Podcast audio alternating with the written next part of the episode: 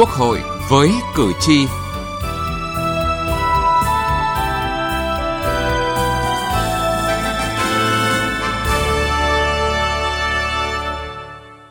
Kính chào quý vị và các bạn. Thưa quý vị và các bạn, Phạt nguội vi phạm hành chính trong lĩnh vực giao thông là cụm từ được dùng để chỉ hình thức xử phạt mà sau khi hệ thống camera ghi nhận được hành vi vi phạm luật giao thông đường bộ thì lực lượng chức năng sẽ in ảnh, truy xuất qua dữ liệu quản lý xe, xác định chủ phương tiện, địa chỉ, gửi thông báo cho người vi phạm để tiến hành xử lý vi phạm. Thế nhưng việc phạt nguội này hiện nay dựa trên cơ sở luật xử phạt hành chính đã triển khai từ nhiều năm nay, nên trên thực tế cũng đã nảy sinh nhiều bất cập, đặt ra yêu cầu cần phải sửa đổi bổ sung cho phù hợp. Chương trình Quốc hội với cử tri hôm nay, chúng tôi đề cập nội dung này.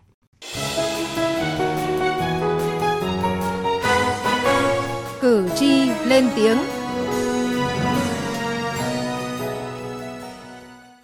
Thưa quý vị, gần một tuần nay, Sở Giao thông Vận tải Thành phố Hồ Chí Minh thực hiện ghi hình ô tô dừng đỗ sai phép qua hệ thống camera giám sát cố định trên 14 tuyến đường để phạt nguội.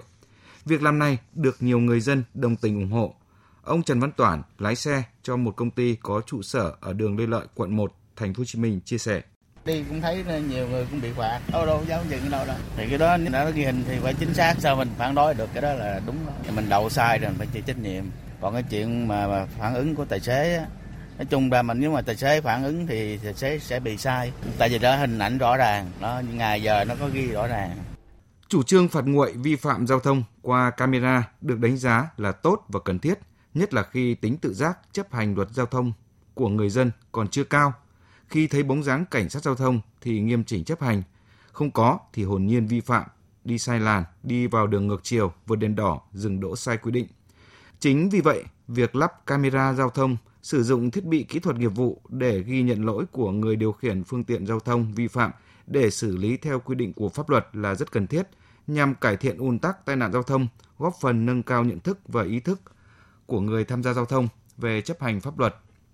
Anh Nguyễn Văn Dũng, một người dân ở phường Hà Tu, thành phố Hạ Long, tỉnh Quảng Ninh nói: Cách giải quyết giao thông hiện nay với hình thức xử phạt mới thì là về phần tôi sẽ rút kinh nghiệm cùng chấp hành và giao thông đúng là quy định và sẽ nhắc nhở những ờ, đồng nghiệp khác cùng chấp hành và giao thông à, nó nghiêm túc hơn.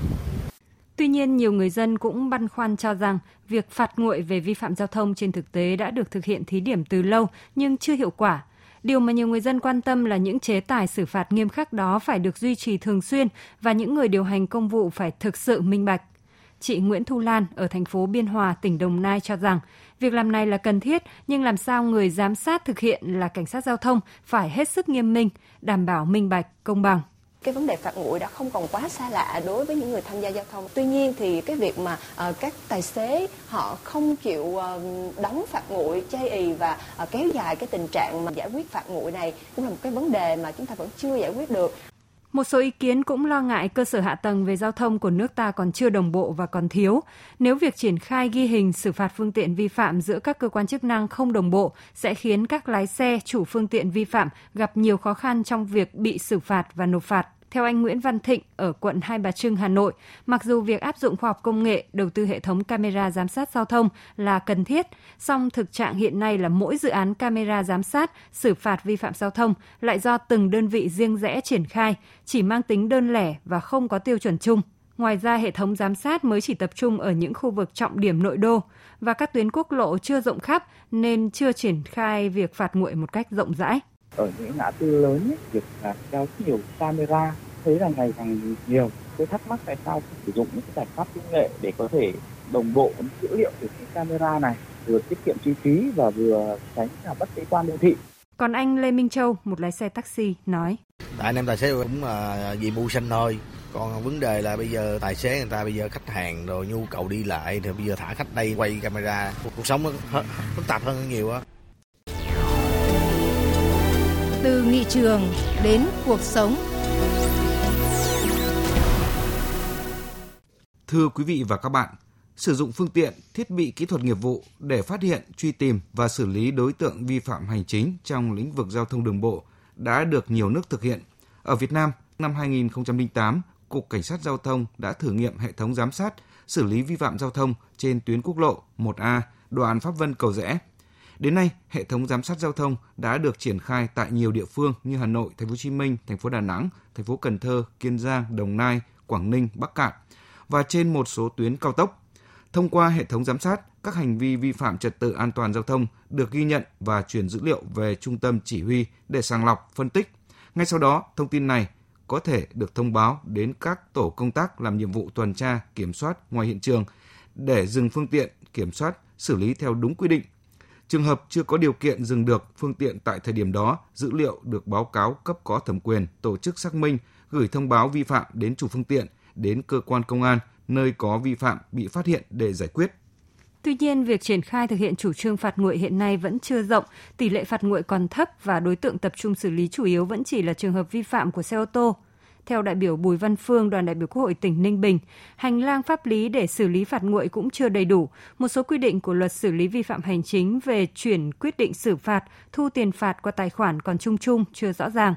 việc đóng phạt chủ yếu dựa trên tinh thần tự giác của chủ phương tiện, chứ chưa có chế tài xử lý chủ phương tiện cố tình không đến làm việc theo thông báo vi phạm hoặc không thừa nhận là người điều khiển phương tiện vi phạm. Đây là những vấn đề cần khắc phục trong dự thảo sửa đổi luật xử lý vi phạm hành chính đang được hoàn thiện để trình Quốc hội vào kỳ họp tới. Ờ, tôi cho rằng cái phạt nguội là cái phù hợp với điều kiện hiện nay, đặc biệt trong vấn đề cái tình trật tự an toàn giao thông hiện nay mà khó kiểm soát được. Nó có nhiều lý do trong đó cái lý do lớn nhất là cái ý thức của người tham gia giao thông rất kém. Nhưng bây giờ nếu không áp dụng hình thức phạt nguội mà cứ phải chờ lực lượng chức năng tại chỗ thì sẽ không thể làm được đặc biệt ở những nơi giao thông rất đông đúc. Khi sửa luật thì mình phải đưa cái cái quy phạm này vào coi đây là một cái quy phạm để mà cho cơ quan chức năng có căn cứ cơ sở pháp lý để xử lý cái việc mà các hành vi vi phạm cái trường hợp không chấp hành thì tôi cho là phải đưa vào Đại biểu Nguyễn Văn Chiến, Ủy viên Ủy ban Tư pháp Quốc hội cho rằng Chúng ta thực hiện xử phạt nguội, xử phạt hành chính đã triển khai từ nhiều năm nay. Nguyên nhân trước hết ở nước ta, việc mua bán xe cộ không sang tên đổi chủ tràn lan dẫn tới lực lượng chức năng khó chứng minh người vi phạm.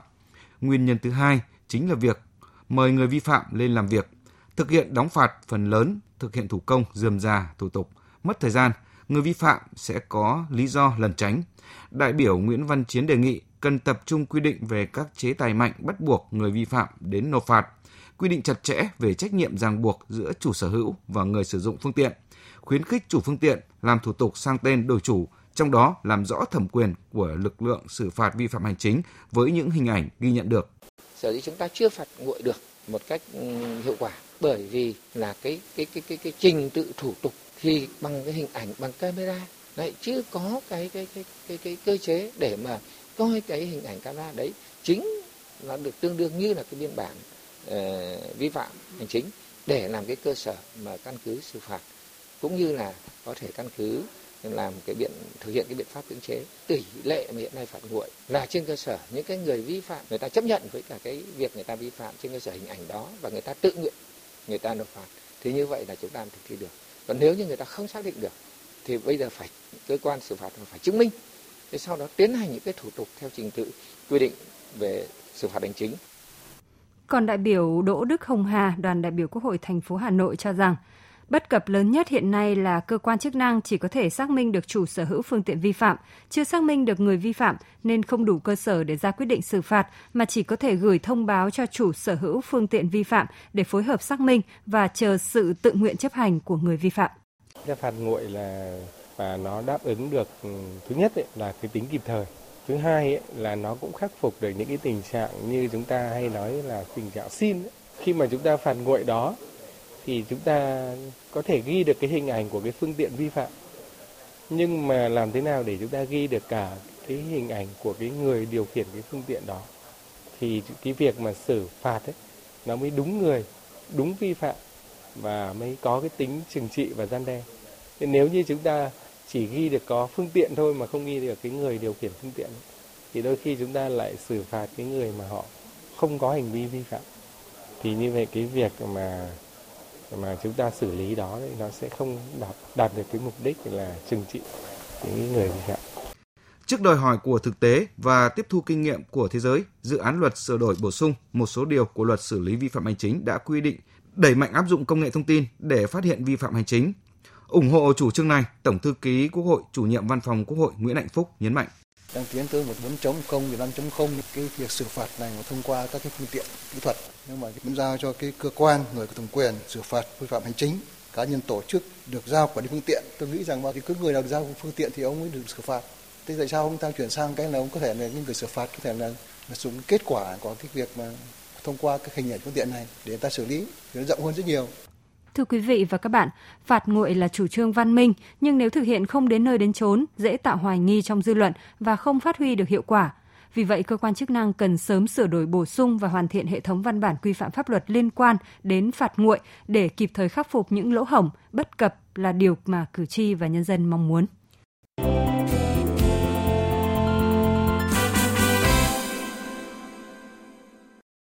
Thưa quý vị, Nghị định 100-2019 của Chính phủ thay thế Nghị định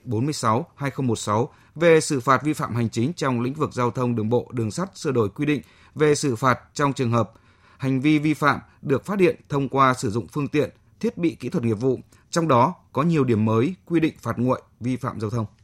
Cụ thể, khoản 8 điều 80 nghị định quy định, đối với trường hợp hành vi vi phạm hành chính được phát hiện thông qua việc sử dụng phương tiện, thiết bị kỹ thuật nghiệp vụ mà cơ quan chức năng chưa dừng ngay được phương tiện để xử lý, cơ quan chức năng gửi thông báo yêu cầu chủ phương tiện và cá nhân tổ chức có liên quan nếu có đến trụ sở để giải quyết vụ việc vi phạm chủ phương tiện có nghĩa vụ phải hợp tác với cơ quan chức năng để xác định đối tượng đã điều khiển phương tiện thực hiện hành vi vi phạm. Trường hợp chủ phương tiện là cá nhân, nếu không hợp tác với cơ quan chức năng, không chứng minh hoặc không giải trình được mình không phải là người đã điều khiển phương tiện, thực hiện hành vi vi phạm sẽ bị xử phạt theo quy định đối với hành vi vi phạm được phát hiện. Trường hợp chủ phương tiện là tổ chức, nếu không hợp tác với cơ quan chức năng, không giải trình để xác định được người đã điều khiển phương tiện thực hiện hành vi vi phạm sẽ bị xử phạt tiền bằng hai lần mức xử phạt quy định đối với hành vi vi phạm được phát hiện, nhưng không quá mức phạt tiền tối đa, trừ trường hợp phương tiện bị chiếm đoạt sử dụng trái phép.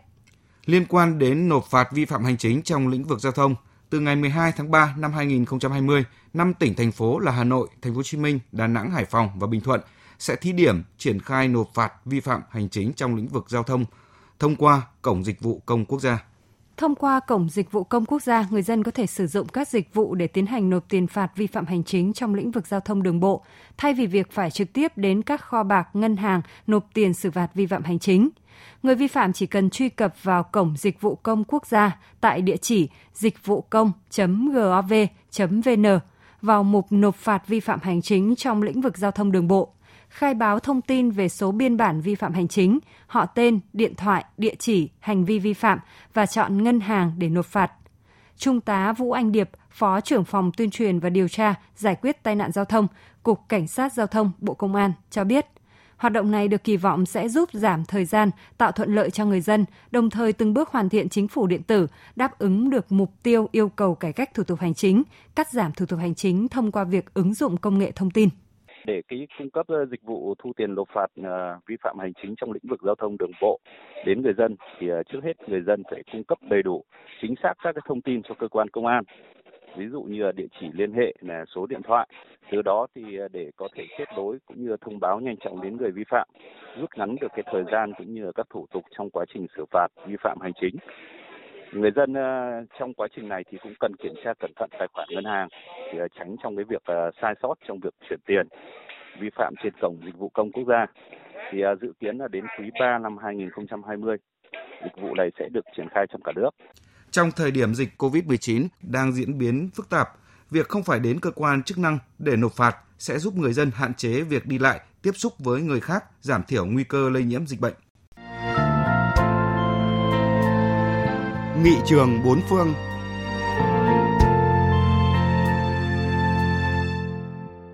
Thưa quý vị và các bạn, hiện nay trên thế giới, đạo đức của nghị sĩ là chủ đề được quan tâm ở nghị viện nhiều nước, các tổ chức quốc tế, giới nghiên cứu về nghị viện.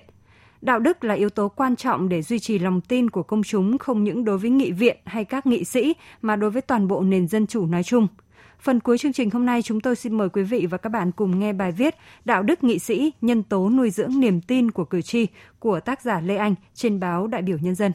Việc quy định rõ về các quy chuẩn đạo đức nghị viện không chỉ nhằm bảo đảm các nghị sĩ tuân thủ hiến pháp pháp luật mà còn đáp ứng kỳ vọng của công chúng về hành vi của họ. Các quy chuẩn đạo đức nghị viện nhằm bảo vệ uy tín của cơ quan này, cho nên không phải ngẫu nhiên bảo vệ uy tín nghị viện được đề cập trực tiếp trong bộ quy tắc ứng xử của nghị viện nhiều nước,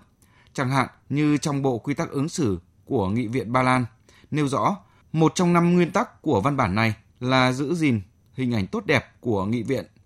Một trong lý do hàng đầu làm cho các nước quan tâm đến vấn đề đạo đức nghị sĩ là nhằm góp phần phòng ngừa tham nhũng. Nghị sĩ hoạt động trong một môi trường quyền lực rất phức tạp với nhiều mối quan hệ nhằng nhịt, nguy cơ tham nhũng cao. Những quy chuẩn rõ ràng, chặt chẽ sẽ định hướng cho nghị sĩ cần phải ứng xử như thế nào để không xa vào cám dỗ, lạm dụng quyền lực được trao. Nghị sĩ phải tránh không lợi dụng lợi ích riêng tư tác động lên trách nhiệm, nghĩa vụ, bổn phận của mình. Chẳng hạn như nghị sĩ sở hữu một công ty xây dựng nhưng lại thảo luận biểu quyết một đạo luật về xây dựng hoặc nghị sĩ không được nhận hối lộ để biểu quyết theo một cách nhất định về một đạo luật hay nêu một vấn đề ra nghị trường. Những quy chuẩn đạo đức nghị viện rõ ràng được tuân thủ cũng tăng cường tính giải trình của nghị viện, tạo điều kiện là cơ sở cho công chúng, báo chí và bản thân nghị viện theo dõi, đánh giá, giám sát hành vi của nghị sĩ. Những thay đổi trong các quy định về đạo đức nghị viện trong vài thập niên qua ở Mỹ, Anh, Áo, nghị viện châu Âu thường được tiến hành khi xảy ra các vụ xì căng đan trong hành vi của nghị sĩ, làm thất vọng công chúng. Nếu công chúng tin chắc rằng các quy chuẩn như thế được tuân thủ, họ sẽ càng tin tưởng vào nghị viện, vào hoạt động của nghị viện, yên tâm rằng nếu vi phạm thì sẽ phải công khai, minh bạch và chịu trách nhiệm tương ứng. Các quy chuẩn đạo đức nghị viện còn làm cho nghị viện và nghị sĩ chuyên nghiệp hơn, vốn được bầu vào cơ quan lập pháp với xuất xứ, nghề nghiệp đào tạo chuyên môn khác nhau. Nghị sĩ cần tuân theo những quy chuẩn hành nghề trên cương vị mới. Bộ quy tắc ứng xử củng cố nhận thức về một nghề nghị sĩ giống như một bộ quy tắc ứng xử của những nghề khác như luật sư, bác sĩ. Khi có sự đồng thuận về một bộ quy tắc ứng xử như vậy, nghị sĩ đã cam kết hành động một cách chuyên nghiệp, có đạo đức theo những giá trị của nghề này. Do đó, văn bản này giúp cho nghị sĩ gắn kết với đồng nghiệp hơn, vượt qua những khác biệt, gây dựng ý thức đoàn kết, từ đó nâng cao uy tín của nghề nghị sĩ, thu hút những người giỏi. Việc xây dựng các quy chuẩn đạo đức nghị viện cũng có thể hiện cam kết của quốc gia về việc thực hiện và tôn trọng các quy chuẩn chung của quốc tế. Điều này là một yếu tố quan trọng để đáp ứng các điều kiện gia nhập các tổ chức quốc tế hoặc tiếp nhận hỗ trợ đối với quốc gia. Thưa quý vị, đạo đức nghị sĩ, nhân tố nuôi dưỡng niềm tin của cử tri là nội dung kết thúc chương trình Quốc hội với cử tri hôm nay. Chương trình do biên tập viên Đỗ Minh biên soạn và thực hiện. Cảm ơn quý vị và các bạn đã quan tâm theo dõi.